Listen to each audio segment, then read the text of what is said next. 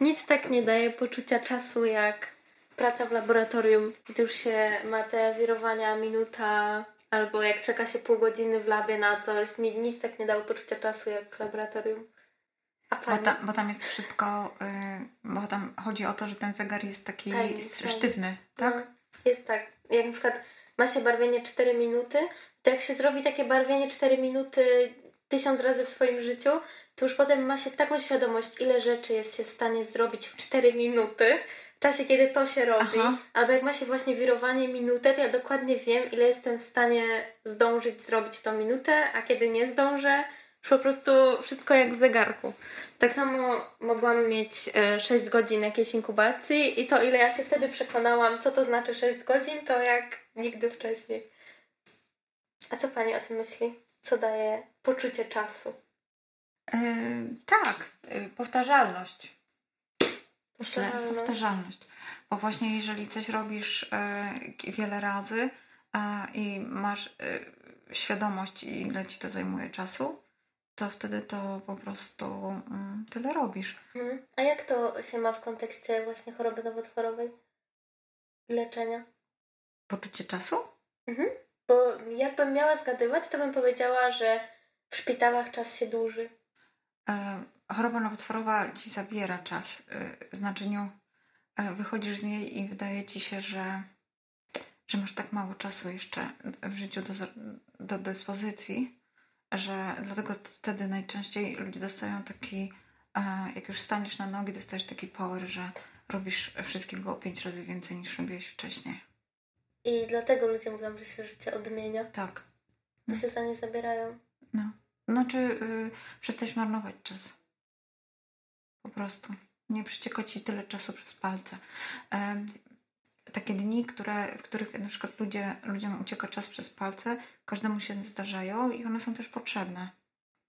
Ale mm, ludzie, którzy chorują na nowotwór albo na inne takie ciężkie, przewlekłe choroby, które ciągną się, bo nowotwór też można powiedzieć, że jest to przewlekła choroba. Jak wyjdziesz z niego, to nie wiesz, czy za moment nie wróci, więc w związku z tym cały czas żyjesz z oddechem nowotworu, na, nowotworowym na plecach.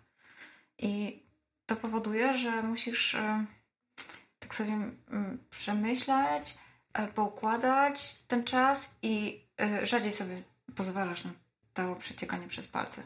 Czasami te, to przeciekanie przez palce jest po prostu potrzebne. Każdemu z nas odrobina lenistwa jest potrzebna. Ja tu już mam milion wątków. Muszę kiedyś zapowiedzieć ten wywiad.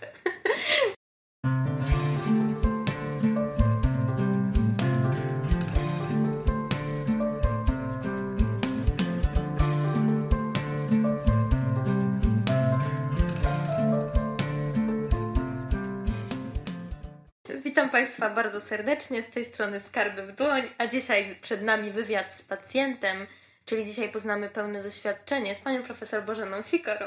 Dzień dobry. Dzień dobry Państwu.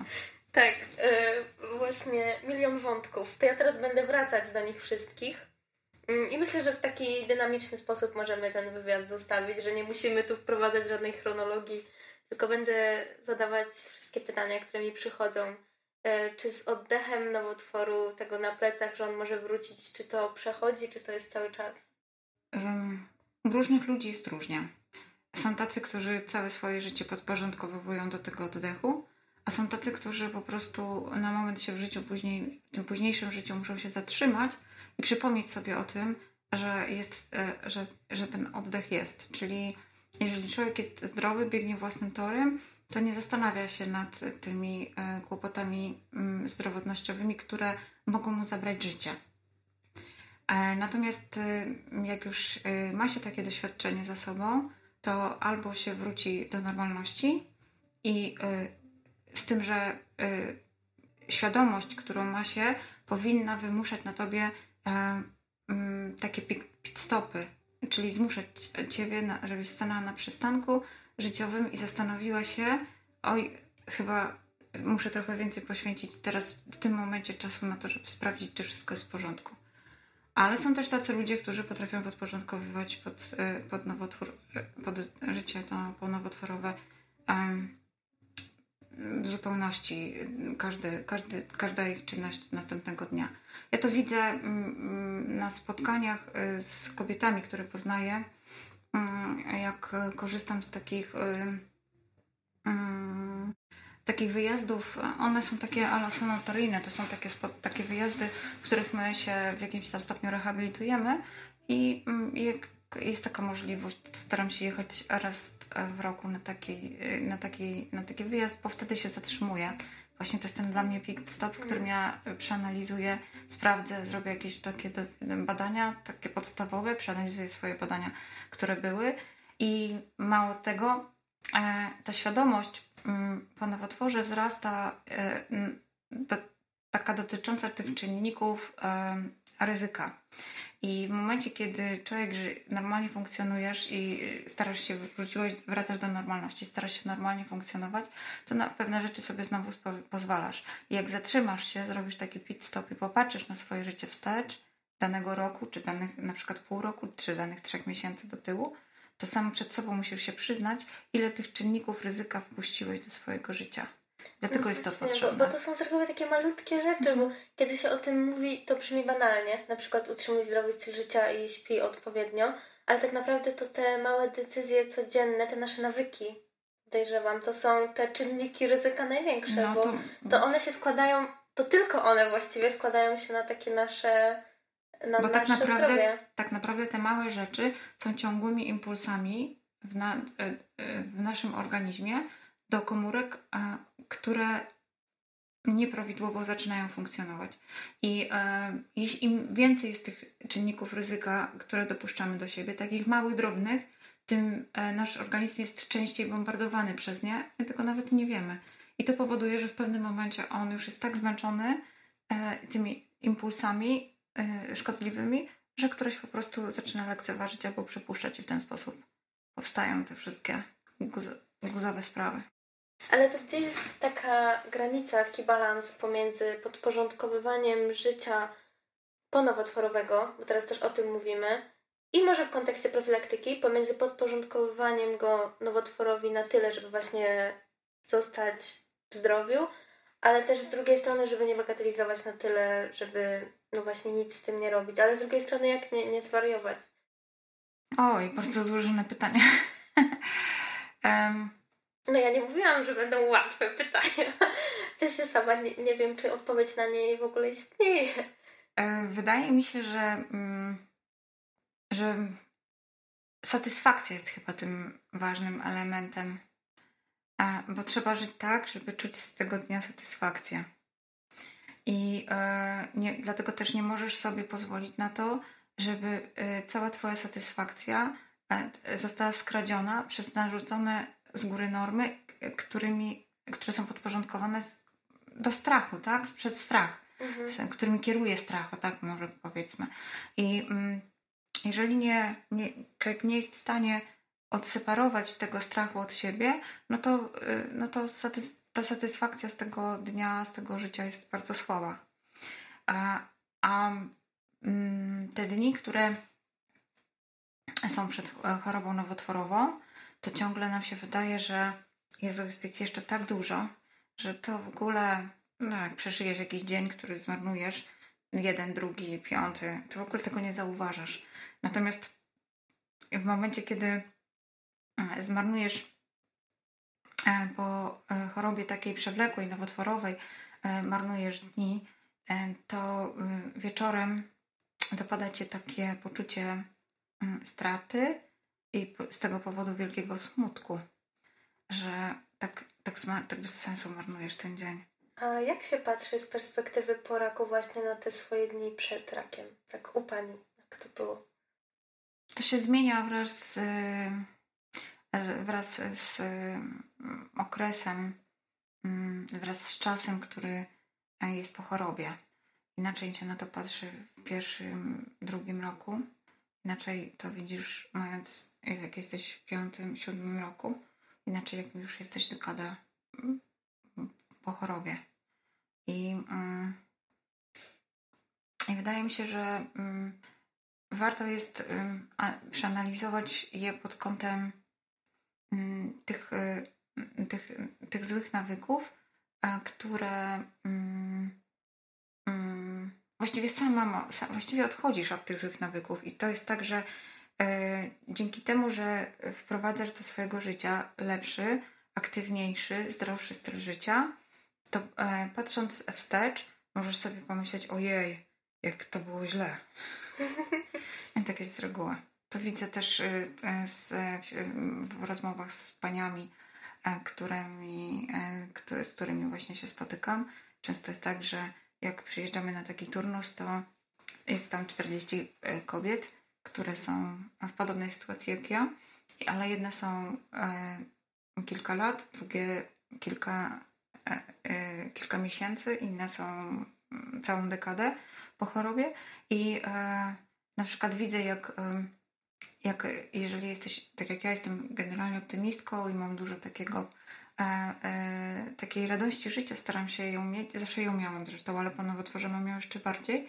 Mm, i mm, widzę jaką, jak e, na przykład obcowanie tych osób, które są tuż po chorobie e, ze mną daje im duże poczucie mm, wiary też. A co im pani mówi, że oni dają, ma, daje im pani to poczucie wiary? Nie, nie musisz, ja nie muszę nic mówić, ponieważ y, ja jestem, ja mam plany, rozmawiam o tym, co robię i o tym, co zamierzam zrobić. I to nie chodzi o to, co ja zamierzam zrobić za 5 lat czy za 10, tylko co zamierzam zrobić w przyszłym miesiącu i w przyszłym roku. E, I ponieważ to daje im ale oczywiście mam też plany na długoterminowe e, i to y, daje im taką wiarę, że przecież y, ta, no, przecież ona też jest po, po raku i przecież ona też myślała, że umrze, a ona dzisiaj funkcjonuje dobrze, tak y, dobrze funkcjonuje, sprawnie, aktywnie bardzo na wielu płaszczyznach i ma strasznie dużo planów do przodu. Mhm, czyli to poczucie, że coś jest dalej, że jest przestrzeń na to dalej, na plany, które są tak. dalej, tak. to jest takie uspokajające. E... Czy raczej motywujące? Myślę, że to jest taka wiara, nadzieja. Nadzieja na to, że będzie dobrze. Bo krótko po nowotworze, po stwierdzeniu nowotworu, czy też y, y, tuż po leczeniu choroby nowotworowej, żyjesz z takim oddechem, że ona za moment wróci. Że to będzie za moment. Mhm. I będzie trzeba wszystko jeszcze raz przeżyć, wszystkie terapie no, cały proces. Na przykład, nie? Ale mm, mm, też mi się wydaje, że mm, ważne jest to, żeby pomyśleć o tym, że mm, e, żeby w tym okresie, kiedy się wróci do normalności, do normalnego zdrowia, e, to żeby nabrać takich sił, e, bo gdyby, to żeby mieć z powrotem siły walczyć. E, ja miałam taką sytuację, że 7 lat po, mm, po, mm, po, po pierwszym nowotworze, czyli 6 lat mniej więcej po, po około roku, tak trwa standardowy proces leczenia, kiedy się ma operację, ma się chemię, radioterapię i zanim się stanie na nogi, odrosną włosy, to tak rok sobie na to trzeba dać diagnozę. Mm, e, czyli po 6 latach e, jakby zakończenia tego etapu, mniej więcej po 4 latach od tego momentu zaczynasz zapominać o tym, że że byłaś chora i że to ciebie dotyczyło, i zaczynają się w twoje życie wkradać inne, e, inne takie bardziej normalne mm, rzeczy, nawyki, które miałaś wcześniej. Czynniki ryzyka. Trochę też. Trochę też. Hmm. Ale jak wiesz, że tego czasu nie masz jeszcze przed sobą 50 lat, bo nie wiesz, czy masz 50, może będziesz miała, ale może nie, to naprawdę nie marnujesz żadnej niedzieli. Naprawdę nie marnujesz a żadnego weekendu.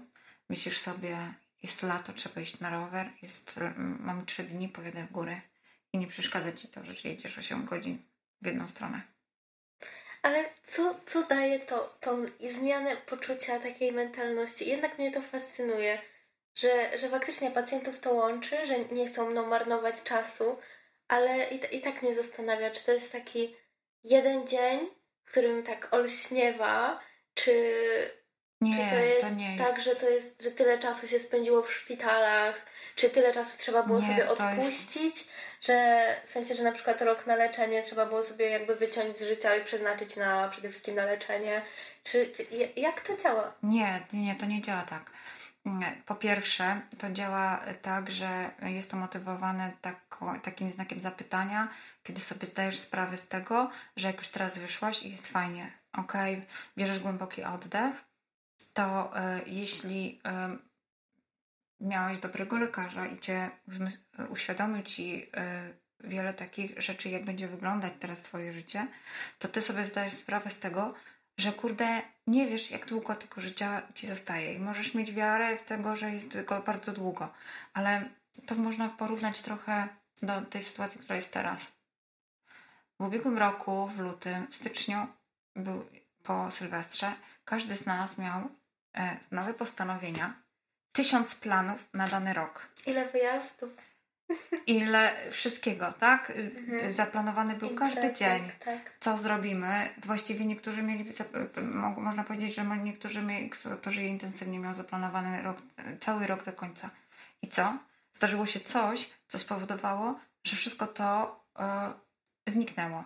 I teraz jakbyś, jakbyś popatrzyła na swoje, mm, na swoje na przykład te momenty, y, na swój kalendarz, który miałeś zaplanowany w styczniu i na ten, który y, masz teraz, to widzisz, że z pewnych rzeczy zrezygnowałaś też świadomie. No bardzo. Ja przede wszystkim odpuściłam wiele Tak. takich niepotrzebnych rzeczy i nauczyłam się stwierdzenia świat się nie wali. Widzisz? Bo coś nie jest pandemią, więc Ale świat wi- się nie widzisz, wali. i to jest dokładnie to.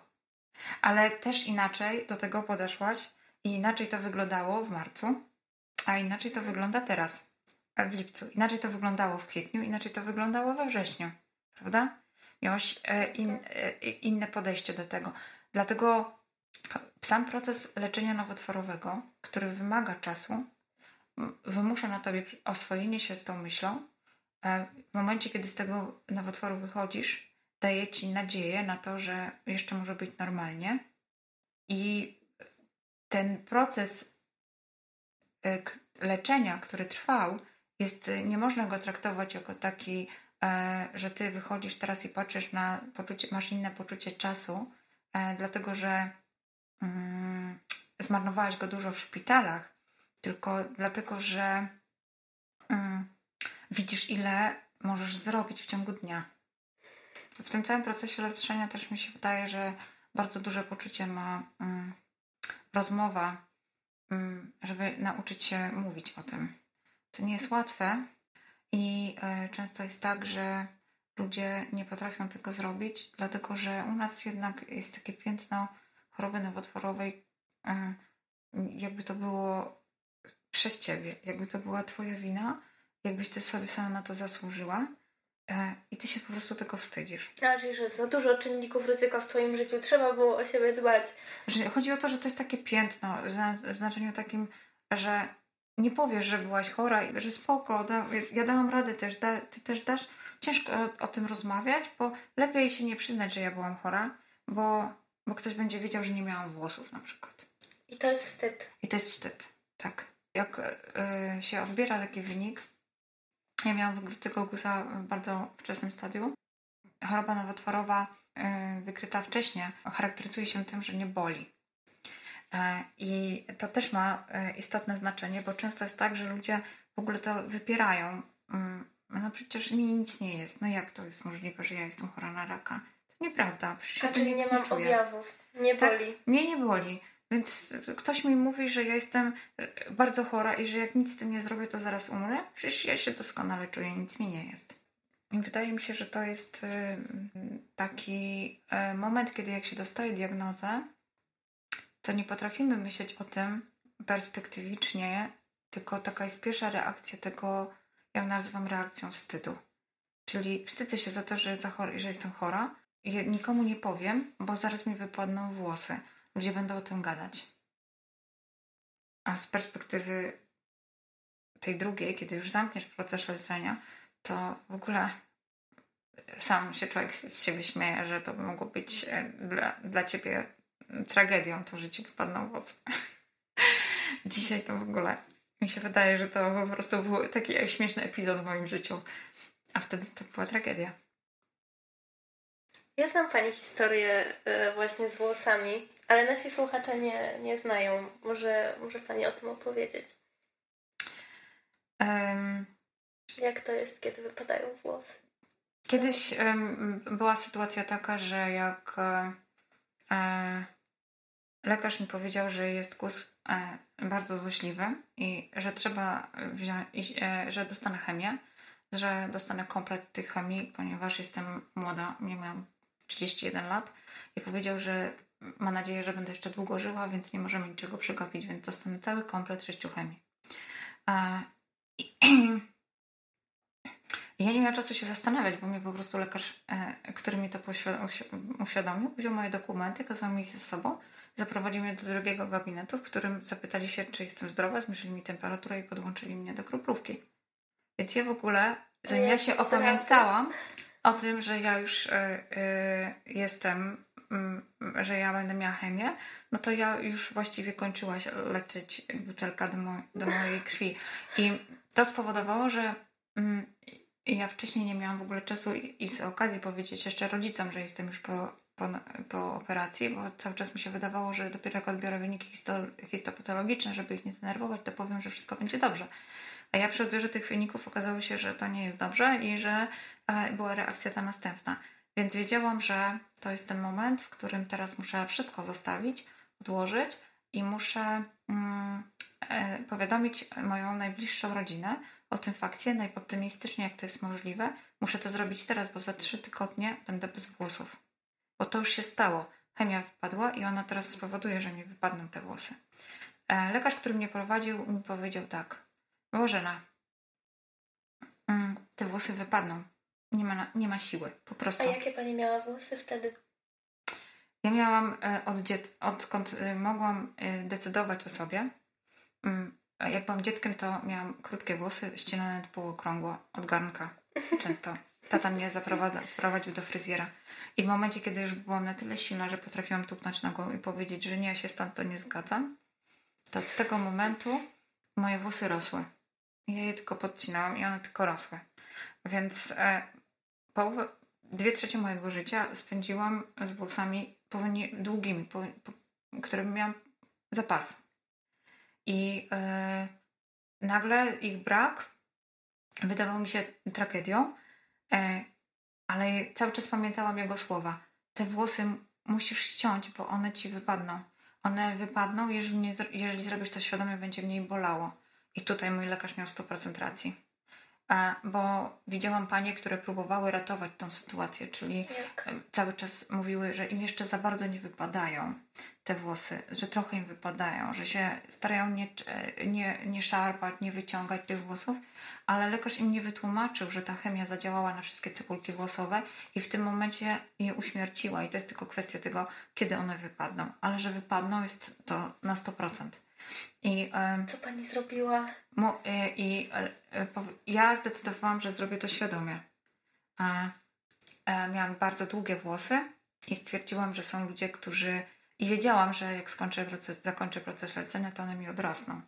Ale wiedziałam, jaki to jest ból, kiedy człowiek teraz stanie przed taką, takim momentem w swoim życiu, w którym dowiaduje się, że już nigdy nie będzie, że nie będzie miał włosów. Ja do, tą wiadomość otrzymałam przez moment, ale są ludzie, którzy otrzymują ją na całe życie. Dlatego zdecydowałam ściąć ją do peruki. Takiej naturalnej do oddania. E, zadzwoniłam do fryzjerki. E, ona mi podała stronę internetową, w której można było wziąć, e, w której można była taka szczegółowa instrukcja, jak to zrobić, jak się zbiera te, te kosunki, te włosy tak. wiąże. Rock and roll tak. głos robi, no. robi I, tą akcję. I w takim razie, i wtedy postanowiłam, że, że te włosy zetnę, tak? ale widziałam, że na przykład największym kłopotem tych, e, ścięć, tych włosów były też dla mojego męża, mhm. który mnie zawsze pamiętał w długich włosach i który uważał to za jeden z e, ważniejszych atutów mnie. I, A, czyli mamy tutaj ten element atrakcyjności. I wiedziałam, że to jest, i wiedziałam, że to jest dla niego bardzo trudne i wiedziałam, że nie może stać z boku, bo inaczej nie przeżyje nasz, te, tego nasz związek. E, no pojechaliśmy razem prosto ze szpitala, w którym tego dnia, w którym lekarz mi powiedział, że te włosy wypadną i ja się mam po prostu na to przygotować. E, więc pojechaliśmy do sklepu i wspólnie wybraliśmy perukę. Taką, w której będę się dobrze czuła. I miałam to szczęście, że trafiłam właśnie na taką, Zawsze chciałam, jestem szatynką, zawsze chciałam być brunetką, się zastanawiałam, jak bym wyglądała, jakbym miała czarne włosy. Zdecydowałam, że będę miała czarną perukę. Ale mąż chciał potem, żebym była, jak mówi, że chciałby, żebym była jasna, więc może być jasna. Więc to też można, ten moment, kiedy nie ma się włosów, jak już spadnie ten moment, takie, ta, ta, ta, ta, mm, ta przygnębiająca rzeczywistość, to naprawdę można zastosować taką zabawę z tego wszystkiego. Plus mamy tą długą różowe włosy, które są też na warsztatach, jeśli ktoś u nas tak. był. Tak. Natomiast y, ja kupiłam sobie tę, y, kupiłam tą perukę i ona była w domu i czekała na ten moment, w którym będę ścię, będą ścięte włosy. Byłam na to przygotowana już też w jaki sposób mam ściąć te włosy, ale cały czas jeszcze mimo wszystko troszeczkę odwlekałam. Może nie dziś, może nie jutro. I pamiętam, że poszłam do pracy i ta sytuacja też była trudna. Ja byłam pierwszą osobą w swoim środowisku, która zachorowała. E, e, I przez to, że byłam taka młoda, to też wszystkich zaskoczyło mocno. I jedni sobie radzili z tym lepiej, drudzy byli bardziej obojętni, inni nie radzili sobie w mojej sytuacji, nie wiedzieli jak się odnaleźć. I pamiętam, że e, rozmawiałam ze swoim profesorem na korytarzu. Jeden z kolegów e, przechodził, mijał nas i mm, głupio mu tak było minąć, e, dawno mnie też nie widział i najprawdopodobniej głupio mu tak było minąć mnie bez niczego, bez tego, więc tak stałam miałam włosy zaplecone w warkocz, bo żeby ich nie czesać, bo one rzeczywiście co się wzięło i trzymało w rękach, to to się wy, wyciągało. Więc on podszedł i y, pociągnął mnie tak za warkocz i, i tak zapytał, yes. hej, no jak tam? Lepiej już? Jak sobie radzisz? I to była y, taka, y, taka reakcja bardzo z jego strony pozytywna i generalnie dla mnie też ona powinna być pozytywna. Ale ja pamiętam, pamiętam ten szok, E, mi się wtedy wszystko. Ja nie widziałam w ogóle tego otoczenia, ponieważ jedyna moja myśl, która opanowała w 100% moją głowę do takiego stopnia, że mi się, jak to mówi, bielmo na, głowę, na oczy zaleciało, mhm. E, to czy te wszystkie włosy zostały w jego rękach, czy jeszcze są na mojej głowie. Aha. I to spowodowało, że powiedziałam, że teraz. To musi być już teraz. I ja nie chcę następnym razem przeżywać takiej chwili, że, e, że właśnie włosy zostaną komuś w rękach, albo że ja się obudzę i wstanę i one będą wszystkie na poduszce. I po prostu e, zamknęłam swoją, swój pokój w pracy. E, zadzwoniłam, powiedziałam, że dzisiaj ścinamy włosy.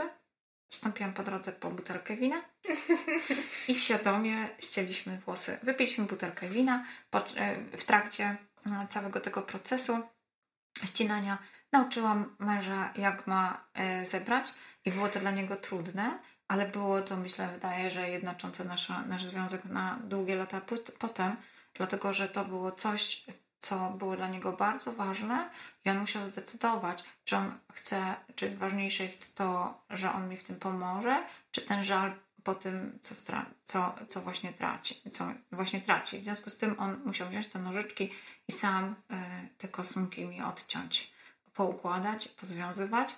A, no i na koniec stwierdził, że w sumie w tej krótkiej włosach mi też całkiem nieźle. Więc ściął mnie po prostu no, oskubał. To takie ścinanie do peruki trochę tak przy, przy samej głowie to rzeczywiście jest takie oskubanie. Mm, potem można po prostu wziąć, yy, yy, można zostać w takiej oskubanej fryzurze parę, te, parę razy yy, przez paręnaście jeszcze dni, ale ja zdecydowałam, że jeszcze mm, chcę też to wyrównać normalnie maszynką, a mąż się sam ścina, mm, ma maszynkę i ma bardzo krótkie właśnie takie włosy golone maszynką, więc mi zrobił dokładnie to samo. W tym momencie po prostu wyrównałam się z nim. Więc nie mamy ten meszek i te takie krótkie włoski, a, ale już jak wychodziłam, to zakładałam sobie perukę, więc on się już też przyzwyczaił do tej peruki. A w momencie, kiedy już mi zupełnie wypadły włosy, tak że wypadły, że po prostu głowa jest e, gładka jak kolano, e, no to, to on tego już nie widział, ponieważ e, te włosy, mm, mm, te wypadające włosy, mm, te placki od tych wypadających włosów, one były przykryte peruką, albo w domu miałam po prostu chustkę na głowie założoną, nie? Ale codziennie rano patrzyła Pani w lustro i miała Pani głowę łysą jak kolano? Yy... Nie. Yy, ponieważ ja chodziłam w chustce, wiązałam takie, sobie taką chustkę, którą jak miałam włosy też tak wiązałam. No tak... Czyli nie patrzyła Pani na siebie Nie, nie, nie. Starałam się nie patrzeć. E, znaczy ja generalnie mało patrzę na siebie, nie mam czasu. Więc, więc e, tak naprawdę wtedy też nie patrzyłam. Nie stałam przed lustrem i nie rozpaczałam. E, tylko jak się zbierałam, rano wstałam, no to zanim poszłam jeszcze do łazienki, to szybko zawiązałam sobie chustkę wokół głowy na taki, taki Turban. Turban, tak, na taki turban. I mhm. nosiłam sobie taki turban po domu, polerować, poszłam do łazienki umyć włosy, umyć, e, e, umyć e, zęby, buzię, no to, to, to już, mm, że tak powiem, nie miałam tylko łysego kolana, bo to łyse kolano likwidowałam w momencie, kiedy się budziłam, więc mm, nie potrzebowałam do tego lusterka, żeby zawiązać sobie ten tambur. I pani jest pacjentem, która ścięła włosy na peruki dla pacjentów. E, na tak, na perukę dla kogoś, tak, dla kogoś. Kto będzie w Pani sytuacji później? Myślę, że nawet nie w mojej sytuacji, bo wiesz co, te no, do leczenia nowotworowego te peruki, które y, się komercyjnie kupuje w sklepie tam za 400 zł, e, myślę, wydaje, że one są naprawdę w porządku. One są bardzo dobrych jakości w tej chwili. Można sobie zrobić, nawet tak, wybrać taką fryzurę, taki kolor, jaki się chce. A znam też dziewczyny takie, które e, kup, mają, mając kłopot właśnie z tym, że wypadną im włosy, to dobierały peruki do fryzury podobnej do siebie, trochę dłuższej, a potem szły do fryzjerki i prosiły, żeby zakładały perukę i żeby ścięła im tę perukę na tą ich fryzurę. Więc jak potem zgoliły włosy i założyły tą perukę, to naprawdę ci nie najbliżsi nie widzieli, nawet nie zauważali, bo one potrafią mieć ten sam kolor i tą samą fryzurę cały czas, więc nie zauważą, że ona jest w peruce. A te peruki naprawdę są fajne i one są łatwe też w takim normalnym pucowaniu, bo to się po prostu pierze w szamponie. Wypuk, potem wiesz, strzapujesz i ona ładnie wyschnie i, i już zakłada, zakładasz ją jak świeże włosy, więc jest jak czapkę trochę to trzeba traktować jak czapkę. Natomiast naturalne włosy, one są dużo bardziej e, wymagające w utrzymaniu e, i ta, ta peruka, to jest po pierwsze. Po drugie, mm, one są też drogie bardzo. E, I ja raczej myślałam nie o pacjentach nowotworowych, tylko o takich, którzy na przykład mają jakąś łuszczycę albo mhm. takie mm, schorzenia skórne właśnie, w których mieszki włosowe są uszkodzone. I ci ludzie wiedzą, że nigdy nie będą mieć włosów normalnych, już nigdy, nigdy. Albo ma łysienie plackowate. No to jeśli ktoś ma takie, taką przypadłość, no to już do końca życia nie będziemy, bo po prostu połowa głowy jest pusta, a druga połowa z włosami, więc to jeszcze gorzej wygląda. Więc wtedy taka peruka, może z włosów naturalnych, jest bardziej potrzebna. Cały czas też jak mówimy o nowotworze mm, właśnie u Pani, to pytam o życie przed, o życie po nie wiem, czy takie rozgraniczanie w sumie na życie przed i po nowotworze, czy to przeszkadza, czy to jest dobre określenie. W końcu cały czas no, jest się tym samym człowiekiem mm, i jeszcze jest całe to życie z nowotworem. Y, no co Pani o tym myśli? No, życie z nowotworem jest jak taki duży problem życiowy, w którym się musisz zatrzymać i wszystko odłożyć. Życie po nowotworze, można o nim mówić z perspektywy dopiero kilku czy kilkunastu przeżytych lat. Kiedy możesz popatrzeć na swoje życie przed i na życie po, e, po tym, co się zmieniło, nazwać te rzeczy. Ale tak przy samym procesie tym chorobowym ciężko. No po prostu się żyje, mm, stara się żyć lepiej i stara się. Pacjenci nowotworowi często są pacjentami bardzo zdyscyplinowanymi. E, jeżeli lekarz e, mówi, że tego nie wolno, to tego nie robimy. Jeżeli lekarz mówi, że to wolno, to robimy. Jeżeli lekarz mówi, że masz to robić, to my to robimy. Bo każdy chce żyć. Kobiety mają bardzo dużą siłę woli i kobiety rozumieją. One, jak wiedzą o co chodzi, e, to łatwiej im to wdrożyć w własne życie. Dlatego kobieta jest trudnym pacjentem, bo ona dopytuje bardzo. Ciągle chce wiedzieć dokładnie, więcej, szczegółowiej, e, chce znać wszystkie możliwości, e, co będzie jeśli, a jeśli i a jeśli, tak? I chce być przygotowana na każdy z tych wariantów. I dlatego to jest e, dla niektórych lekarzy trudne, tym bardziej, że te minuty, które lekarze mają prze, przeznaczone na pojedynczego pacjenta, po prostu nie wyczerpują potrzeb. Tak. Natomiast ciężko tak.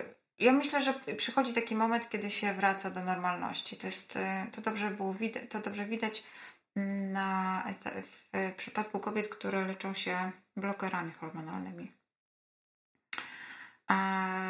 To jest taka grupa nowotworów, których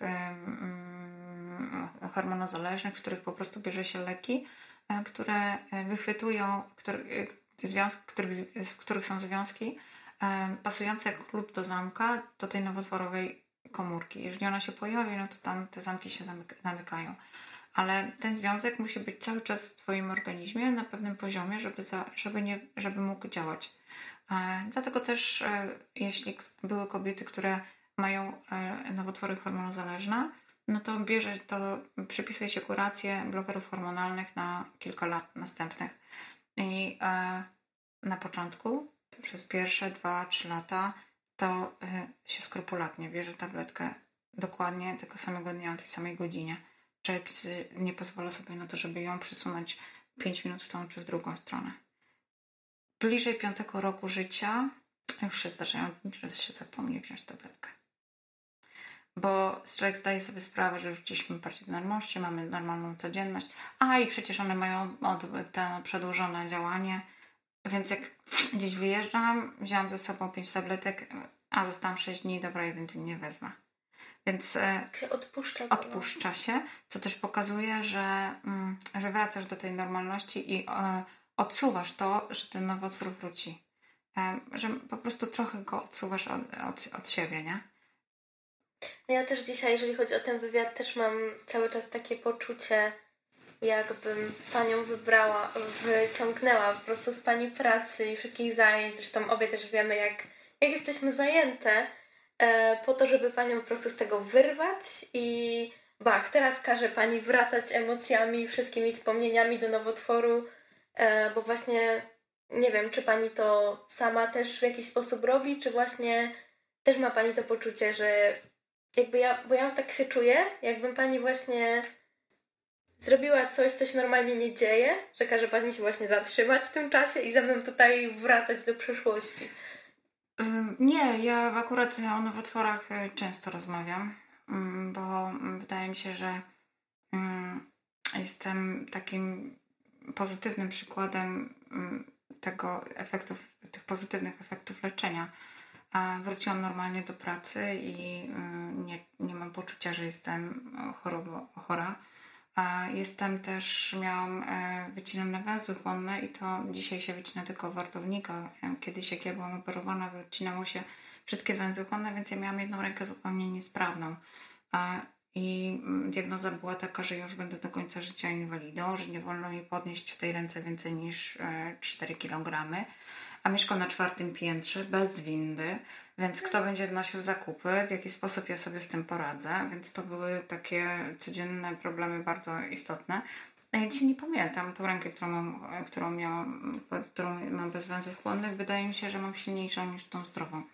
Więc e, wróciłam do normalności i często jest tak, że jak e, z kimś rozmawiam, mam taką możliwość, to, to, pani... to mówię, że to jest naprawdę ze wszystkim, o, ze wszystkim można sobie poradzić. Czyli... Znaczy, że trzeba próbować. Ja nie mówię, że wszyscy sobie z tym poradzą.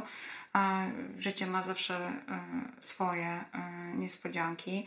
My mamy swoje plany, a on ma swój chichot na, to, na te nasze plany. Także y, oczywiście coś tam się zawsze może zdarzyć, ale mm, ale staram się rozmawiać jak mogę e, z kimś, e, ze wszystkimi, ponieważ wydaje mi się, że e, jak komuś powiesz, że jest ok i że będzie dobrze, to dajesz mu nadzieję, że, to, że tak właśnie jest. I dlatego tak właśnie z dziewczynami na przykład, jak mamy turnusy, to widzę, że widzimy właśnie te, że tak powiem, weteranki, a jak mocno podnosimy ich do duchu, na duchu, jak one też do nas lgną.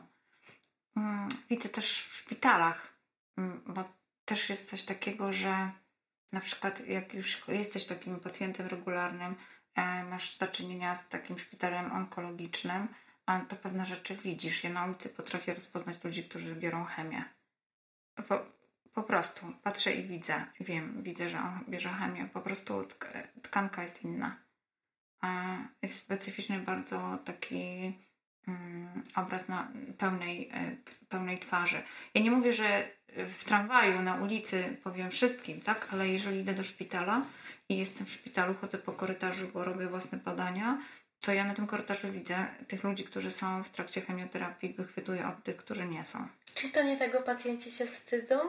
Właśnie, że będzie po nich widać, że będą wyglądać inaczej. Że Kasia, ale jestem już 12 lat po chemii a, i 12 lat chodzę już do tego szpitala. Więc ja dlatego to widzę. Ja nie widziałam tego przez pierwsze 2-3 lata. Poza ale... tym też e, e, powiem Ci, że to też wynika z doświadczeń trochę moich rodzinnych. Mój tata był chory na nowotwór i um, brał chemię, on miał nieoperacyjnego nowotwora i miał, brał chemię od wielu, przez, y, znaczy od wiele lat, właściwie do śmierci. I ja też widziałam, jak to jego ciało się zmienia. Dlatego też y, teraz łatwiej mi wychwycić takie, takie widać, znaczy wychwytuję takie osoby.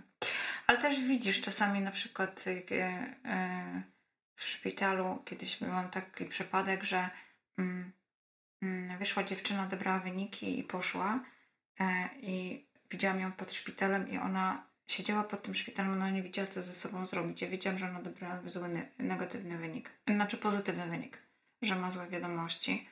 Mm, I y, pamiętam, że do niej podeszłam i powiedziałam, żeby się nie przejmowała zupełnie, e, bo ze wszystkim sobie można poradzić. Ja byłam wtedy 4 lata po, po nowotworze i powiedziałam jej, że co ją czeka i powiedziałam jej, jak pięknie może być później. I wymieniłam się z nią, dałam jej numer telefonu i powiedziałam, że jak będzie potrzebowała odrobiny wsparcia i te nadziei to, żeby zadzwoniła. Zadzwoniła dwa razy. E, hmm. Zadzwoniła dwa razy. Raz zadzwoniła mi właśnie e, po porady, jak brała pierwszą chemię, mm, jak sobie z tym poradzić i w jaki sposób się wesprzeć. I później drugi raz zadzwoniła, jak skończyła proces leczenia i powiedziała mi, że już jest to właśnie za nią i teraz będzie ten lepszy czas, o którym mówiłam. O, ale cudowna historia. Ale pani cały czas jest tą pacjentką, bo nie wszyscy, nie wszyscy, znam historię i wiem, że nie wszyscy tacy są, która zostawiła na sobie ten emblemat byłam pacjentką nowotworową, dotyczy mnie to, możemy o tym rozmawiać. Jednak pani nie. No właśnie, dlatego jak zapytałam, czy pani wciąż myśli o nowotworach, czy to jest, i mówi pani, że pani często o tym rozmawia, nie wszyscy pacjenci tak robią. Niektórzy właśnie chcą o tym zapomnieć i przejść do swojego życia tak, jakby nie było sprawy. Ale tak się nie da. Bo do którego życia chcą wrócić? Do tego sprzed nowotworem? Przecież on, tamto życie spowodowało, że ten nowotwór się pojawił. To jak można chcieć wrócić do tego życia? Mhm. A, a te, temat właściwie to też, który chciałam dzisiaj poruszyć. E, pacjenci i ludzie. I teraz w dwóch obszarach. Najpierw jak wygląda relacja pacjentów z pacjentami. W szpitalu na przykład, czy wśród znajomych, czy pacjenci ze sobą rozmawiają, czy właśnie nie, czy może nie ma reguły. Rozmawia... Pacjenci mhm. rozmawiają bardzo. I właśnie ta rozmowa jest mega budująca. E, każdy pacjent szuka optymistycznego wzorca wokół siebie. Mhm. I to, to działa bardzo motywująco, jeżeli się w, w Twoim otoczeniu znajdzie ktoś, kto sobie z tym doskonale poradził, właśnie. I ktoś, kto mu, mm, powie Ci, że będzie lepiej. Oczywiście autorytetem są lekarze, ale lekarze też, yy, jeśli chodzi o takie psychiczne podbudowanie, to wydaje mi się, że lekarz tutaj nie odgrywa tak istotnej roli jak koleżanka e, z łóżka obok. E, bo na przykład panie, które ze mną leżały, jak wróciłam do szpitala po 7 latach, to były kobiety, które były tam wszystkie po raz pierwszy e, i one na początku nie umiały zrozumieć, pomimo wszystko ja miałam też ten optymizm, bo wróciłam tam na moment, zaraz wyjdę i przecież znowu wszystko będzie tak za chwilę wszystko się poukłada z powrotem tak dobrze. I one się zastanawiały, skąd ja mam tyle tej, tej wiary w to, że będzie dobrze, bo przecież wróciłam. A ja im wtedy powiedziałam, że przeżyłam między jednym a drugim wspaniałych pięć lat. I nie pozwolę sobie, nie, jak mogłabym o tym zapomnieć. Mhm. E, więc, e... Czyli to nie jest przegrany scenariusz, ponieważ pani wróciła, tylko to jest wygrany scenariusz już raz i pani go wygra tak, jeszcze raz. Tak z takim podejściem. No i tak naprawdę mm, myślę, że właśnie ten powrót nie, nie był uzależniony. Ja miałam akurat zupełnie inny typ nowotworu. Mam obciążenie genetyczne takie, że lekarze mi powiedzieli, że ja mogę mieć w każdej chwili mm, nawroty, nawrót choroby nowotworowej. Ja po prostu w tej chwili robię wyścig, czy on szybciej rośnie, czy ja szybciej to znajdę. Kto będzie pierwszy? Natomiast mm, jak wiem i się z tym pogodziłam, no to właśnie jestem w tym biegu. Szuka pani. Jestem w tym biegu, tak. I dlatego nie, nie umiem kompletnie zrozumieć, jak ktoś może nie, do, nie, nie chodzi na badania profilaktyczne, bo mu lekarz coś znajdzie. Takiego podejścia kompletnie nie rozumiem. Wydaje mi się, że ci ludzie tak naprawdę nie szanują swojego życia, bo nie rozumieją, co potrafią, co, co e, tracą.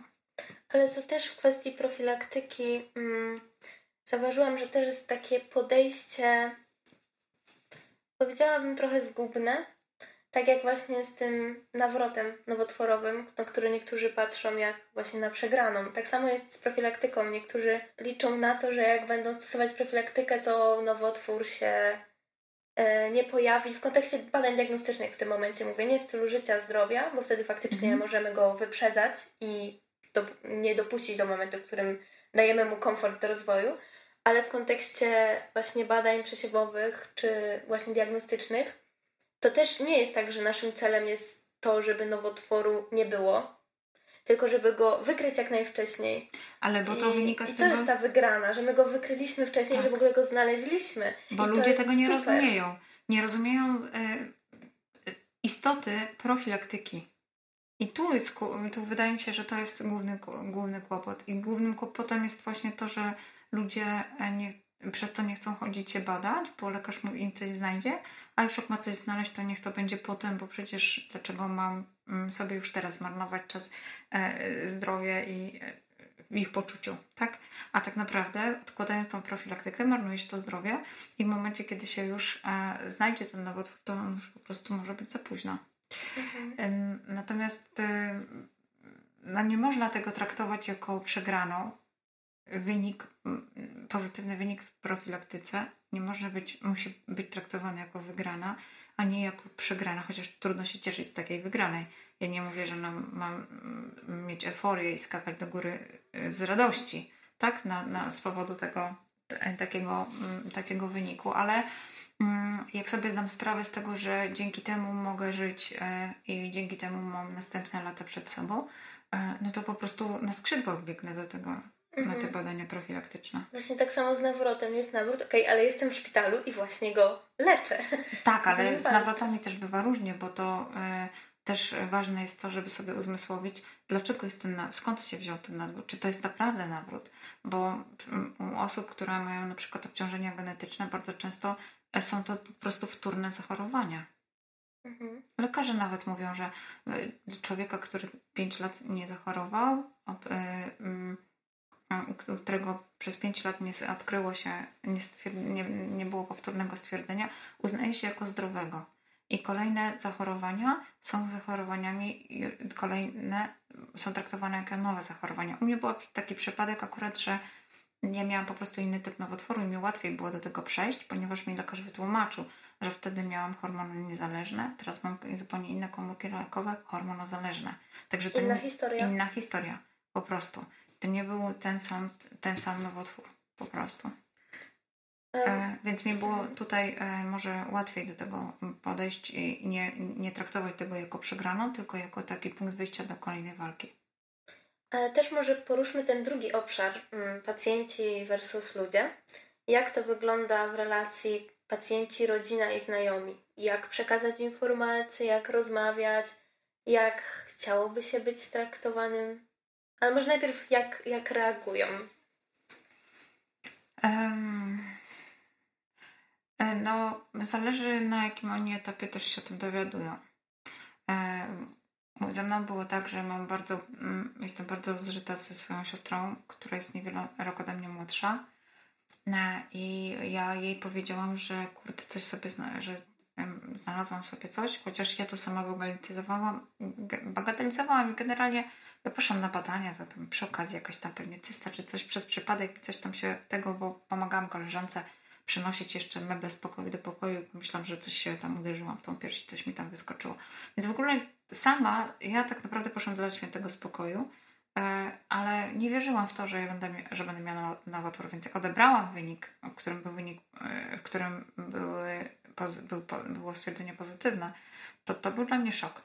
Natomiast moja siostra już jakby zdążyła się do tego na to przygotować, mm, bo jej to bezpośrednio dotyczyło, więc zaląkł się w jej głowie strach, że może być to jednak coś ważnego. E, I ona czekała z niecierpliwością na moje wyniki. Więc e, jak ja jej przekazałam te wyniki, to one, mm, mm, ona już się psychicznie do tych wyników przygotowała. Mhm. E, I ona, już miała, I ona już miała dużo dla mnie e, tych dobrych rad, takich wspierających. Chyba najgorszą takim w tym wszystkim jest to, jak ktoś cię tak poklepuje i mówi, będzie dobrze. Nie martw się, będzie dobrze. I to jest głupie, bo aktualnie mam raka. Jak e, się nie martwić? I to e, wydaje mi się, że, e, że taką najfajniejszą potrzebą, taką potrzebę, którą my czujemy, to jest taka potrzeba normalności w tym wszystkim. E, chorzy, chorzy ludzie. Chorzy ludzie nie chcą, żeby każda, każdy kontakt z każdą następną osobą koncentrował się na tym, że jest się chorym. Nie chcemy, żeby E, ludzie, których spotykamy na ulicy, ciągle nam o tym przypominali. Czyli wolałaby Pani rozmawiać o cenie pomarańczy w sklepie? Tak. O filmie? Tak. A z obcymi ludźmi tak. Tak wolałabym. Jeśli... Fajnie, znaczy być może, że ktoś na przykład fajnie, gdyby zapytał, e, mam nadzieję, że sobie radzisz, prawda? Albo jakbyś sobie nie radził, to wiesz, że możesz zadzwonić. I to, to są takie pytania, że no okej. Okay. Wtedy wiesz, że masz wsparcie od tej drugiej osoby. Jest to dla ciebie szalenie ważne, że ta druga osoba wie, że, ci, że cię wspiera, ale mm, ważne jest to, żeby ona teraz później znalazła to, to, to, to, to normalność. Przecież znamy się, wiemy kto, kto co lubi. E, jak ktoś lubi chodzić do teatru, to porozmawiać z nim po teatrze. Jak ktoś chodzi, lubi chodzić do kina, to porozmawiać z nim o kinie. Jak ktoś lubi jeździć na nartach, to zapyta, jakie ma plany. Czy jedzie w tym roku gdzieś, albo czy kupił sobie nowe narty. Odwróćmy uwagę tego chorego od tego, z czym on się i tak zmaga w każdej chwili, kiedy jest sam. Hmm.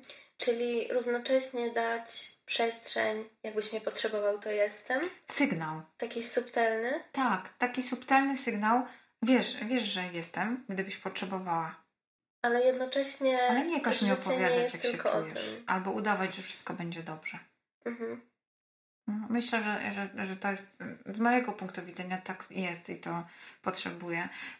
A jestem też taką osobą, która nie ma kłopotu z, z, nie ma kłopotu roz, żeby rozmawiać o nowotworze, a jednocześnie mogę powiedzieć, że te rzeczy mnie denerwowały, właśnie takie, które na zasadzie były, że ach, dobrze, wszystko co słychać, no jak sobie radzisz i spotkasz 4-5 osób tego dnia, to przychodzisz do domu i myślisz sobie, jejku, nie radzę sobie. Mhm. No skoro też o to pytają, to... Natomiast z drugiej strony też wiem, że to pewnie tak e, e, często osoby nie wiedzą, jak się zachować, nie? Chociaż e, no, nowotwory są teraz e, częstsze i właściwie mm, mm, też inaczej o nich rozmawiamy. E, to też sytuacja z tego roku bardzo podobna jak mm, w marcu, jak w latem, maju, w czerwcu była ta sytuacja covidowa, to pandemiczna, to właściwie wszyscy, nikt nie znał nikogo. A znasz kogoś z covidem? Pytali tak. A znasz kogoś z covidem? A ty znasz kogoś z covidem? Nie przesadzajcie, przecież nie ma tam. To nie jest nic takiego strasznego. Ja nie słyszałam nikogo, żeby ktoś miał jakąś z COVID-em historię. Więc inaczej się rozmawiało o tym, bo nasi znajomi, nasi najbliżsi nie chorowali. Natomiast teraz jesień jest zupełnie innym punktem wyjścia do rozmowy, dlatego że nie ma teraz chyba nikogo, kto nie ma historii covidowej w, w swoim otoczeniu. No to prawda. Tak, to więc inaczej, więc, więc rozmawiamy o tych chorobach też inaczej. Mm, I te, mm, wydaje mi się, że te nowotworowe sprawy niestety są też takim czynnikiem, który jest coraz częstszy i który mm, pojawia się u coraz młodszych osób. W związku z tym e, te rodziny prawie każda rodzina miała tam jakąś historię nowotworową w swoim, swoim, w swojej, w swoim życiu. Mm, jak nie najbliższą, to, to, to dalszą, jak nie mama, to może ciocia albo babcia cioci. Co nowotwór pani zabrał? Mm, zdrowia trochę. Tylko. Mhm. Czego by pani nie miała? Co by było inaczej, gdyby pani właśnie nie chorowała? Mm. No, To takich rzeczy, których tak pani zada- żałuje, że. Na tak zadane pytanie e, odpowiem Ci, Kasiu, że trzeba, że trzeba je zmienić i zapytać, co nowotwór mi dał. Bo nowotwór zabrał mi zdrowie, które staram się, starałam, się, starałam się odbudować i mam nadzieję, że mi się to udało. E, ale czy coś w swoim życiu bym zmieniła? Czy, coś byłoby inaczej, gdyby nie nowotwór? Może miałabym dzieci. E, nie mam ich i mieć już nie będę. Wrócę do pytania, co nowotwór pani dał? Em, siłę napędową, e, łakomość życia, mm, pewność siebie, mm, która wynika z tego, że e, człowiek e, stanął e, na wysokości zadania, e, podjął walkę i ją, i, i ją wygrał tą, tą walkę. I to jest, daje ci duże poczucie satysfakcji, chociaż musisz pamiętać, że to jest cały czas wojna. W momencie, kiedy się już nowotwór pojawił, to ty jesteś już w stanie wojny. I e, em, walki są różne. Jedne, są uda, jedne są wygrane, drugie są przegrane. Mm, I, ale trzeba mieć z tyłu w głowie taką świadomość, że suma tych walk będzie decydowała o tym, czy ty tą wojnę wygrasz, czy przegrasz. No to, to też e, ja podejmuję te walki i jak na razie raczej mam je wygrane. No i taką mam nadzieję, że tak zostanie. Często się mówi o tym, że nowotwór przewartościowuje życie, ale w sumie chciałabym się tutaj zatrzymać i zapytać, co pani stwierdziła, że było ważne kiedyś, a już nie było po nowotworach, a co nagle zaczęło być ważne, czy teraz ważniejsze niż wcześniej? Co się zmieniło z tym przewartościowaniem życia? To tak górnolotnie brzmi, ale co to znaczy na co dzień? E, Dla mnie to przewartościowanie życia jest e, związane z, właśnie z tym poczuciem czasu. E, bardzo. To jest jakby jedna sprawa, bo to życie się przewartościowało tak, że, że właśnie mm, starasz się, ono się, twoje życie się zmieniło, dlatego że jest bardziej intensywne, efektywniejsze. I starasz się być efektownym na, wie, na wielu polach jednocześnie. Mm, Stąd też może wszystkie te, te osoby, które właśnie są po nowotworze i wróciły do pracy, to, mm, to, to są osoby, które działają na wielu polach i mm, to nie tylko ja, ale znam wiele moich koleżanek, które właśnie po nowotworze zaczęły robić takie rzeczy, na które wcześniej się zastanawiały, czy chcą, czy nie chcą, może by spróbowały, a to może kiedyś, innym razem. A tutaj e, po prostu teraz, no jak chcę, to chcę. Muszę sprawdzić, czy mi się to podoba, czy nie. A, więc e, wiele dziewczyn e, podejmuje różne takie ryzykowne decyzje rozwojowe, bym powiedziała. Niektóre otwierają firmy, niektóre się rozwijają w takich zaskakujących dziedzinach, inne stawiają bardziej na sport, rozwijają się w, niektóre rozwijają się artystycznie. Czy nie odwleka się takich Nie, rzeczy? nie, Nie czeka się tak. już na nic? Mm, mm, Nie, po prostu jak, jak się rodzi w głowie myśl, że chciałabym to zrobić, może, może bym chciała spróbować, no to po prostu rano się wstaje i mówi, no to dobrze, to co muszę zrobić, żeby spróbować? To nie jest tak, że mija jeden sylwester, drugi, trzeci, piąty i co roku nowym, nowy, nowy, y, przez te wszystkie lata nowy, e, w pierwszy dzień nowego roku postanawiam, że w tym roku właśnie to zrobię. To samo przez pięć lat. Nie, tutaj jest właśnie inaczej. A co się odpuszcza? Co jest, okazuje się jednak nieważne? Em, tak, odpuszcza się wiele rzeczy. Odpuszcza się, e, nie odpuszcza się mm, czyn, likwidacji czynników e, zdrowotnościowych, y, szkodliwych i podnosi się jakość e, życia e, codziennego pod e, względem aktywności ruchu i żywienia. A odpuszcza się mm, rzeczy, stresogenne, mm, coś co najzwyczajniej w świecie w bilansie takich zysków i strat mm, klasyfikuje się w okolicach zera lub poniżej Zera. co na przykład?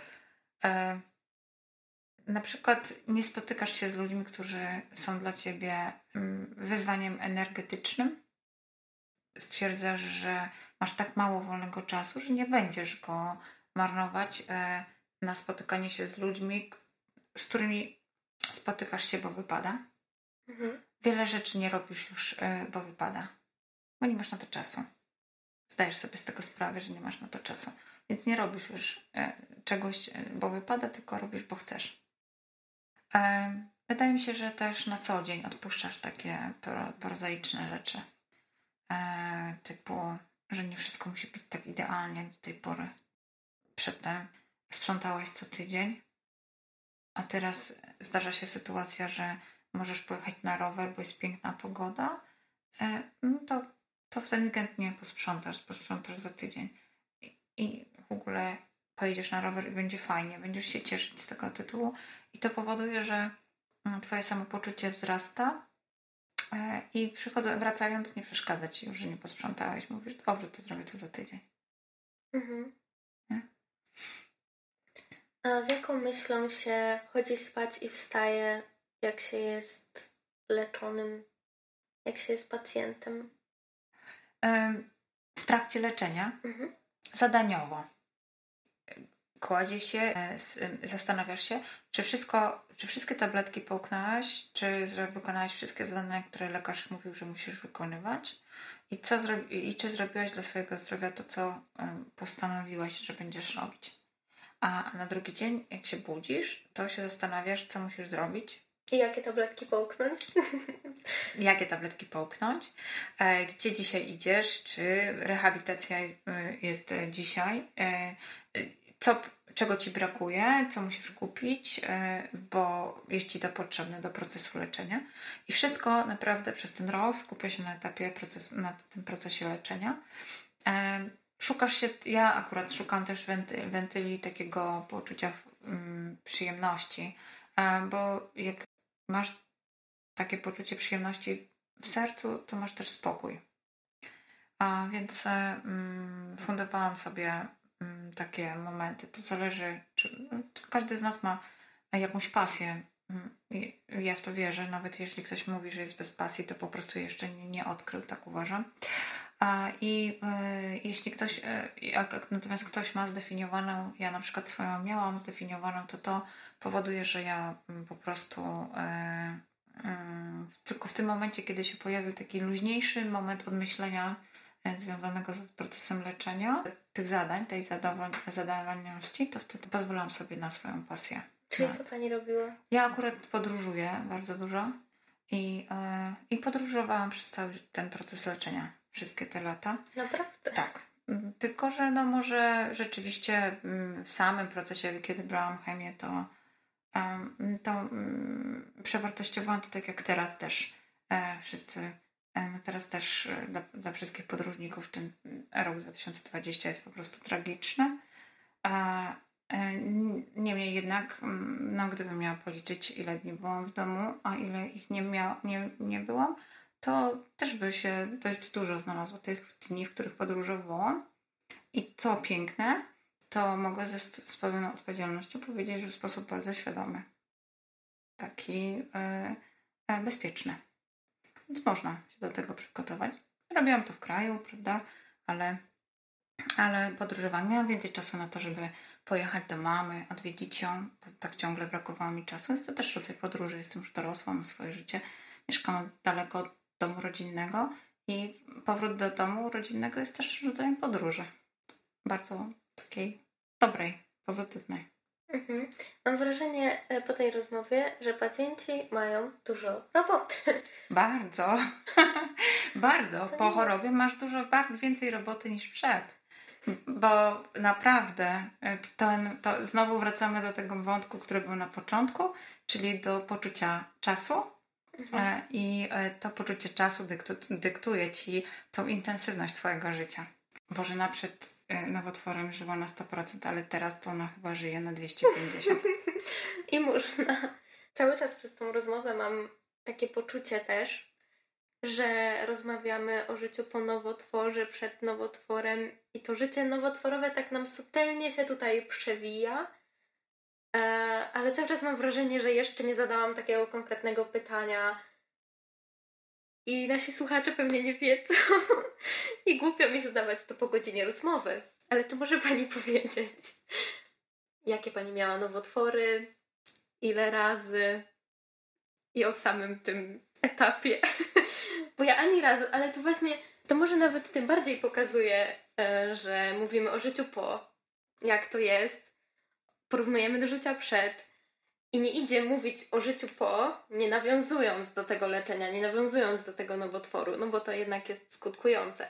Ale faktycznie przez to wciąż nie zdałam pytania, jakim jest pani pacjentem, jaką pani miała diagnozę, jaka jest ta historia. E, więc e, ja miałam mm, guza, który generalnie w ogóle jestem osobą, która była w programie profilaktycznym. Dlatego, że mm, będąc w Twoim wieku, czyli w, y, mm, skończyłam studia, zaczęłam pisać doktorat i miałam, e, jak każdy, swoją tam historię w życiu, ale na pewno nie miałam też myśli takich, że powinnam się profilaktycznie badać na tak poważne rzeczy i tak poważne sprawy. Przecież inni chorują, to przecież jest naturalne, oczywiste, z zrozumieniem na to wszystko patrzyłam, ale przecież nie ja, no mnie to nie dotyczy. I przypadkiem w ręce wpadł mi um, jakiś taki Twoje zdrowie, czy coś, jakiś taki mały, numer jakiegoś czasopisma takiego kobiecego. Um, wiem, glamour, czy coś takiego. I tam było po prostu, miałam chwilę przerwy w oczekiwaniu na jakieś spotkanie, na które byłam umówiona. Po prostu przejrzałam to czasopismo i w tym czasopiśmie była ankieta, czy nowotwór Cię dotyczy. Sprawdź. I ta 5 minut... Taki e, teścik. Taki teścik. ABCD, odpowiedzi 20 czy tam 10 pytań. I ja sobie tak po prostu przeczytałam z ciekawości te pytania i okazało się, że znalazłam się w pierwszej grupie w tym teście. I to był dla mnie szok. Nie taki był plan. Nie, w ogóle to, to był ten moment zatrzymania, o którym już wspominałam. Taki kubeł zimnej wody. I, myślę, I tam było napisane na końcu, że jeżeli znalazłeś się w tej pierwszej rubryce, powinieneś wysłać tą ankietę do, do, do nas. Y, no i y, może zostaniesz zakwalifikowany do badań genetycznych, i bo może to jest ryzyko. Tak zrobiłam. O taki ten sądek, mm, gazeta była niczyja, więc postanowiłam sobie skorzystać z tej jednej strony i ją odesłałam. E, no i to się potwierdziło. Badania, oni się tam z czasem odezwali, zrobione były testy jedne, drugie, trzecie i ja, to było a mniej więcej miałam 27 chyba lat wtedy, mm, albo 26, jakoś w takim wieku byłam, jak ten test zakwalifikowano do programu profilaktycznego, w którym miałam raz na pół roku przychodzić i robić badania USG i mammografię. E, I mój nowotwór rozwinął się bardzo szybko, ponieważ e, ja rzeczywiście tych terminów pilnowałam e, i chodziłam mm, z reguły w czerwcu i w grudniu. I w czerwcu to był taki moment, kiedy obroniłam doktorat i no i chciałam sobie zaplanować tam następne mm, mm, no, następne tam lato i później no, zawodową, zawodową ścieżkę E, I w, ale w czerwcu byłam po, za, e, mm, na badaniach i mm, no, byłam po prostu bez żadnego nowotworu. Natomiast e, mówi się, że nowotwory rosną długo. Natomiast ja w grudniu wyczułam go przypadkowo już właśnie, bo przyznam się, że w tamtym okresie zwolniłam się z samobadania. Myślałam, że te procesy, ten proces przecież wszyscy mówili, że wystarczy się badać raz na 5 lat że, no to, że nowotwory rosną wolno. E, no to skoro chodzę co pół roku na USG i mammografię, no to po co mi to samo badanie? I tak naprawdę ja wykrył mój guz w grudniu, który, wykry, który przez przypadek wykryłam, był to guz, który zmobilizował mnie do tego, żebym poszła na, badań, na badania, chociaż nie wierzyłam wtedy, że jest to nowotwór. I był to, okazało się, guz graniczny, czyli mm, miał w, swoim naj, w tym największym wymiarze centymetr 7 mm, a mówi się, że guzy powyżej 2 cm sieją przerzuty. Mhm. Był guz graniczny, odpuściła Pani profilaktykę i co się okazało? No i okazało się, że ten guz, który, mm, który urósł mi przez te, w ciągu, przeciągu tego pół roku, był to guz, który miał, e, należał do e, G3, więc do grupy bardzo złośliwych nowotworów. A dobrą wiadomością było to, że nie był, e, był nie, znaczy złą wiadomością było to, że był, nie był hormonozależny, ale mm, dobrą wiadomością było to, że nie miał herów. To jest drugi z takich czynników mówiących o tym, jakie są te nowotwory.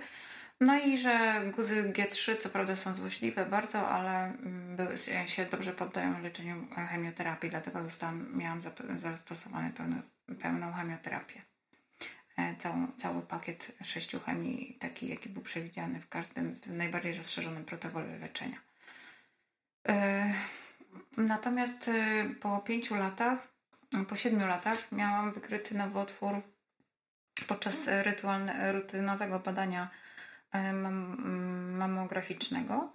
E, jeszcze w bardzo wczesnej fazie. Mm, był to badanie, pamiętam jak dziś e, przyszłam na badanie mm, i lekarz się mnie zapytał, a gdzie pani ten guz tutaj miała, bo w ogóle tutaj nie widać żadnej. Tak to panią zoperowano, że w ogóle tutaj nie widać, że pani coś miała leczone. E, i że tutaj były jakieś nowotworowe sprawy, to tylko w dokumentach widzę, że, były że był ten No, ja, kiedy to było? No to mówię, że to było 7 lat temu. No co lekarz e, mówi, radiolog mówi, a to było już tak dawno, że na pewno pani już o tym zapomniała. A ja mówię, że no właściwie to można powiedzieć, że tak, właściwie to tylko rutynowo przychodzę na te badania, już tak, o nie mam takiego strachu już. Mhm.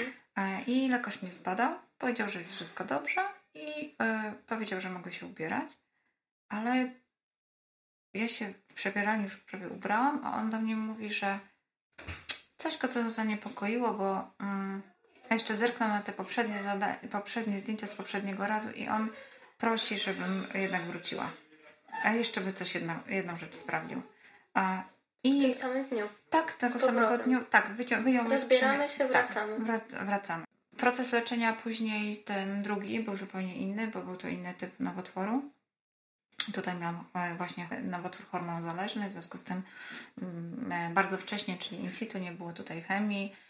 E, w tym drugim leczeniu nie było radioterapii, ale mm, był długoletni proces leczenia właśnie tamoxifenem, czyli blokerami hormonalnymi. No i ten proces też miał jakieś skutki uboczne, on też na jedne rzeczy działa pozytywnie, na drugie, na kolejne negatywnie. Więc po kolejnym roku okazało się, że mam kłopoty związane z, e, ze zmianami nowotworów w kierunku nowotworowym w jajnikach. I to powodowało, że trzeba było podjąć kolejne kroki e, w kierunku utrzymania siebie w dobrej kondycji zdrowotnej. Mhm. A przy kolejnym chorowaniu już się jest mądrzejszym? Jest się bardziej doświadczonym.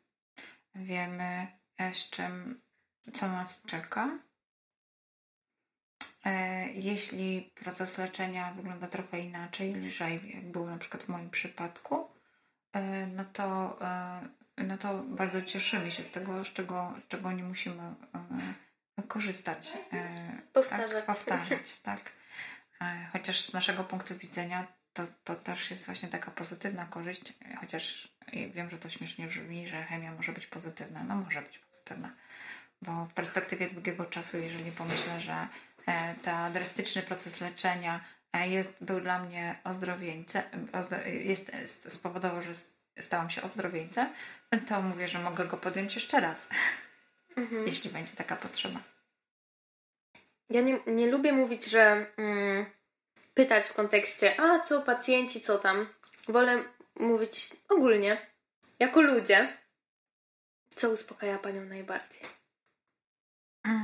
Co mnie uspokaja najbardziej? Perspektywa tego, że za moment gdzieś wyjadę. Że zobaczę coś nowego. A, i, a, I to, mm, to jest mm, balsam na moje wszystkie kłopoty. Naprawdę. Mhm. Czyli hobby. Wracamy do pasji. Mhm. A czego Pani najbardziej potrzebuje? Hmm. Także świadomie, tak? Mhm. Ale że fizycznie sięgam po to, czy psychicznie? Oba? Więc e, są takie dwie rzeczy. Dwa w jednym, chociaż niestety nie są one dostępne przez cały czas. Ale ja potrzebuję jazdy na nartach. Wow! Ja potrzebuję tego bardzo. To jest moja pasja, którą e, odkryłam właśnie dzięki moim studentom i e, odkryłam ją po nowotworze. I to jest rzecz, na którą czekam pół roku, wtedy, kiedy nie podróżuję w ciepłe kraje latem. A, a zimą, kiedyś nienawidziłam zimy.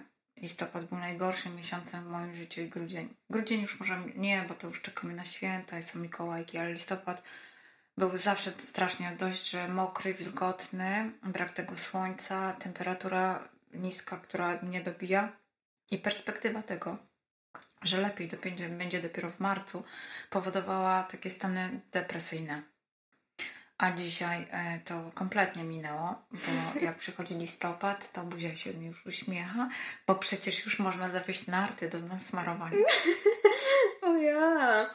No, to jest fajne. Tak, to jest y, w ogóle coś, co potrzebuję fizycznie i, psychicznie e, bardzo, ponieważ fizycznie ze względu na to, że jest to aktywność, która jest mi potrzebna, a psychicznie dlatego, że ona przy tym, e, że, że jest, e, wpływa, ma, wpływa, ma wpływ na moje zdrowie, to też jest to fizyczne, jest to mm, rzecz, która czyści mi głowę. Jak człowiek w tych pięknych okolicznościach przyrody patrzy, e, dogrzewa go słońce i tylko myśli o pozytywnych rzeczach, to głowa się po prostu sama czyści, naprawdę. Kolejny temat, który chcę obalić, który uważam, że jest bagatelizowany i brzmi banalnie, to właśnie nawiązując w sumie do tego, mm, zdrowy styl życia. Co się Pani zmieniło, jeżeli chodzi o styl życia, profilaktyczny styl życia? E, To właśnie e, to było jeszcze bardzo wcześnie. Dzisiaj już wiemy, że mm, jednym z takich e, czynników e, gwarantujących, em, mm, zapobiegającym właściwie nawrotom jest aktywność ruchowa, aktywność fizyczna. E, Ona jest potrzebna nie tylko w nowotworowych sprawach, ale również na przykład wszelkich zaburzeniach krążeniowych. Okazuje się, że jest to klucz po prostu do, do wygranej. Ja kiedyś, ja, nie, ja byłam generalnie antysportową ko- kobietą. Ja nie lubiłam, nie lubię wysiłku, nie lubiłam wysiłku fizycznego. No, chcemy ktoś bieganie, czy na rolki mogłam pójść, tak? Jak ktoś bardzo mnie tam chciał, namawiał, to, to rower mnie męczył też niespecjalnie. Ale mm, e, mój lekarz mnie, jak skończyłam proces leczenia, mniej więcej w pierwszym roku, zapytał się mnie, czy ja uprawiam jakiś sport regularnie. No I on mi powiedział, ja powiedziałam, że nie. I on mi powiedział, że muszę to zmienić, ponieważ e, najnowsze badania w Stanach przeprowadzone pokazują, że mój ty, typ nowotworu raka piersi, który ja miałam i który często właśnie występuje w, e, u nas, chociaż u nas w kraju, jest to typ nowotworu, który o nawroty zależą od, y, mm, pracy, od fizy, y, aktywności fizycznej. No i ja sobie Czyli tak... konkretny przepis. tak, konkretny robić, przepis od lekarza. I, I on mi powie, tak jak mi tak powiedział, to sobie pomyślałam, że to był ten moment, kiedy właśnie się studenci mnie zapytali, czy pojadę z nimi na obóz narciarski, a ja mówiłam, że nie, bo ja jestem niesportowa. I to spowodowało, że musiałam się nad tym zastanowić i pomyślałam, hmm, dobra, to może coś trzeba by było w tym kierunku zrobić, to spróbuję. No dobra, to może się dam namówić na ten obóz. I tak się stało, pojechałam. od tego momentu urodziła się moja pasja, ale zanim pojechałam na ten obóz, to pomyślałam, że tak będzie wstyd, że jestem w takiej złej kondycji. Miałam jeszcze do tego wyjazdu chyba 5 czy 6 tygodni, więc po prostu poszłam na salę fitness, na jakiś taki stretching czy mm, body sharp i, i stwierdziłam, że trochę popracuję. I wtedy tam sobie zdałam sprawę, jaka jest słaba moja, jak, jaką mam słabą kondycję fizyczną.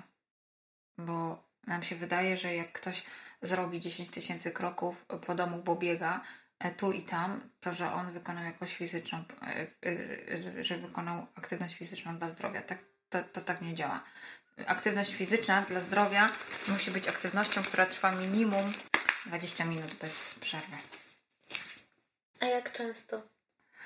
E, dzisiaj wiadomo, że to już e, no, więcej lekarzy mówi o tym, że ta aktywność fizyczna ma duże znaczenie i mm, pani onkolog, która prowadzi pacjentki e, na turnusach rehabilitacyjnych, kiedyś nam wytłumaczyła to, że aktywność taka jest, powinna być mniej więcej raz na trzy dni. I ona będzie każdy, dla każdego inna to ma być taka, to ma być czynność, która trwa 20 minut, po której usiądę i powiem, wow, zmęczyłam się. Dla kogoś będzie to po prostu spacer na stepie, a dla drugiej osoby musi być to bardzo intensywny bieg, bo to zależy od naszej kondycji, tak fizycznej. Mm, I chodzi o to, żeby obniżyć poziom cukru we krwi, e, bo jak ten poziom cukru jest niski, to y, komórki nowotworowe są w takim stanie głodu, niekomfortu. W związku z tym y, no, nikt nie będzie się rozmnażał, jak ma niekomfort w swoim otoczeniu.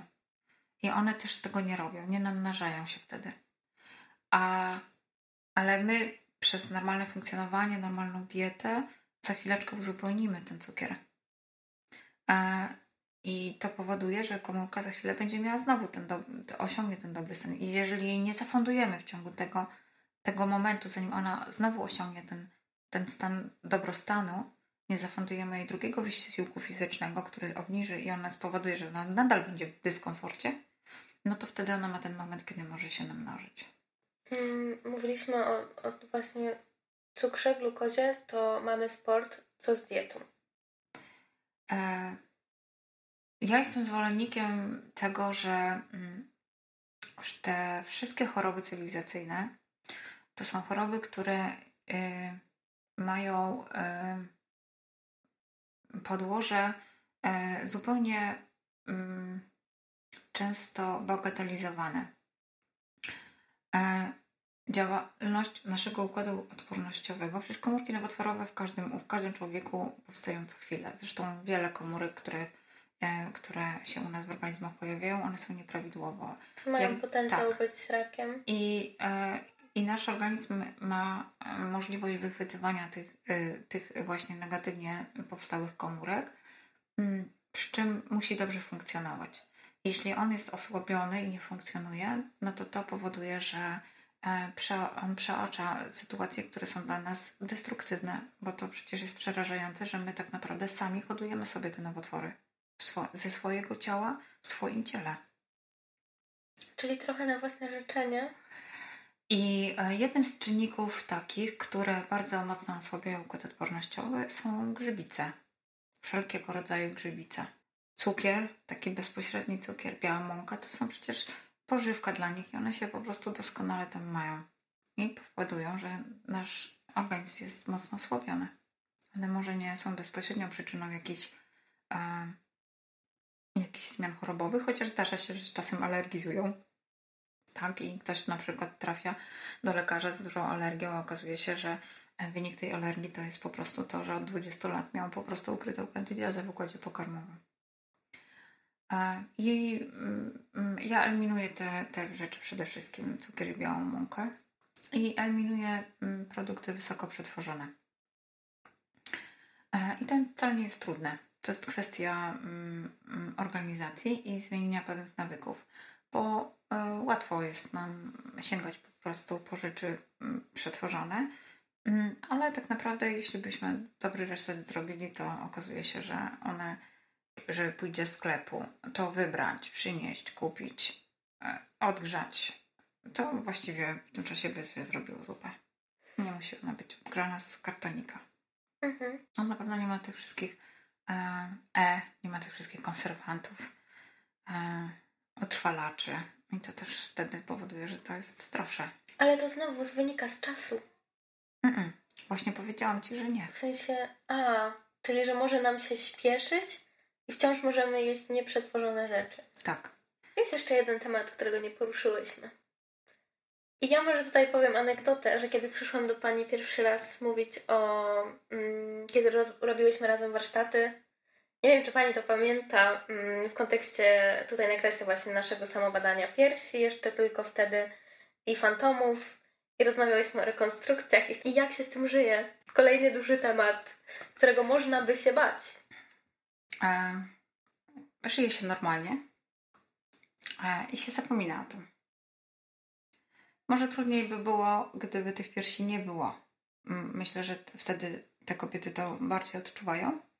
Natomiast y, y, rekonstrukcja to jest naprawdę dobro dzisiejszych czasów i każda kobieta, która stoi przed dylematem, e, powinna natychmiast, natychmiast się na to zgodzić. Czyli uważa Pani, że warto mieć wspaniałe, Oczywiście. zrekonstruowane piersi? Oczywiście, że warto e, e, że zrekonstruować sobie piersi.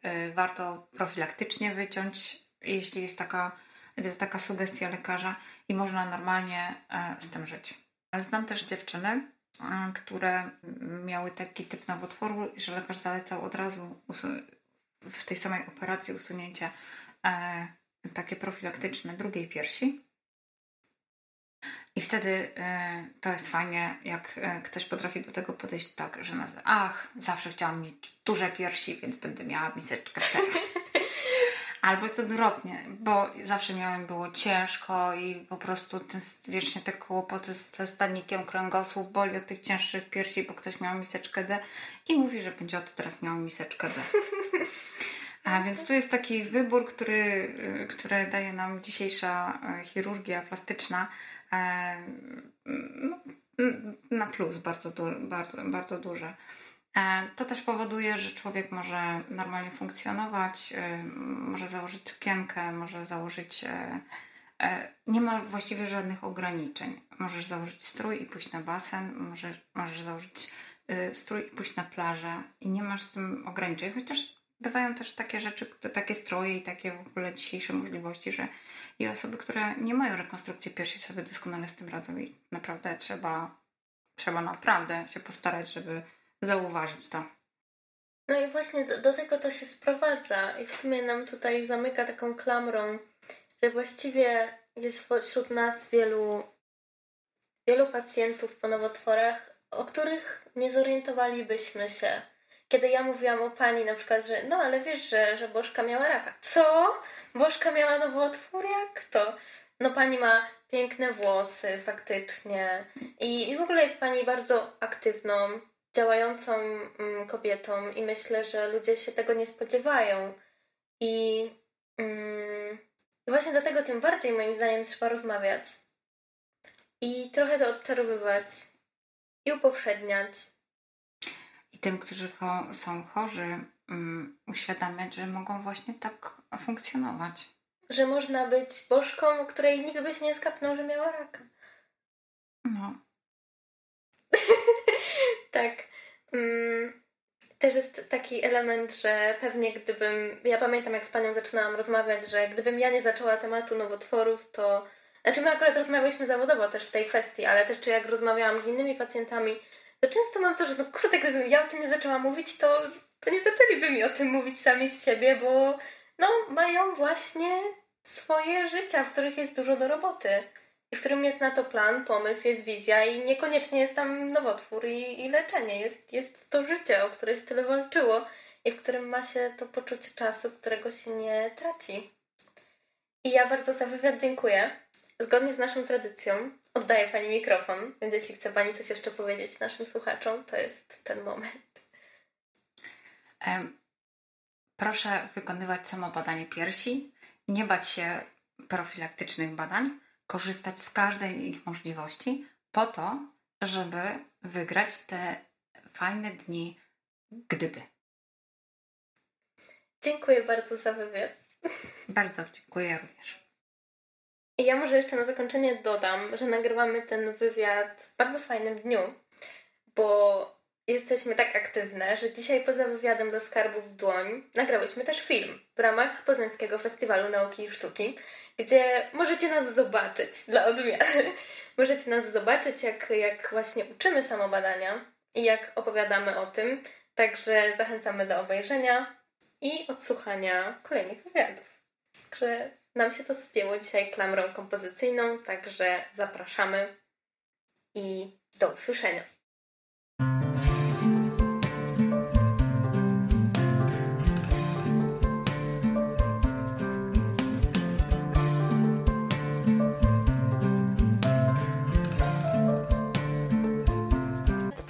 Przeprowadziła dla Państwa Katarzyna Morańska z zespołu Skarby w Dłoń.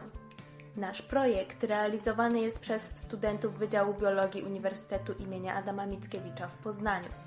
Za wsparcie budżetowe dziękujemy Parlamentowi Samorządu Studentów UAM oraz projektowi Kowadło 2.0. Wywiady nagrywamy także w ramach Poznańskiego Festiwalu Nauki i Sztuki, na który serdecznie zapraszamy. Dzięki bardzo i do usłyszenia.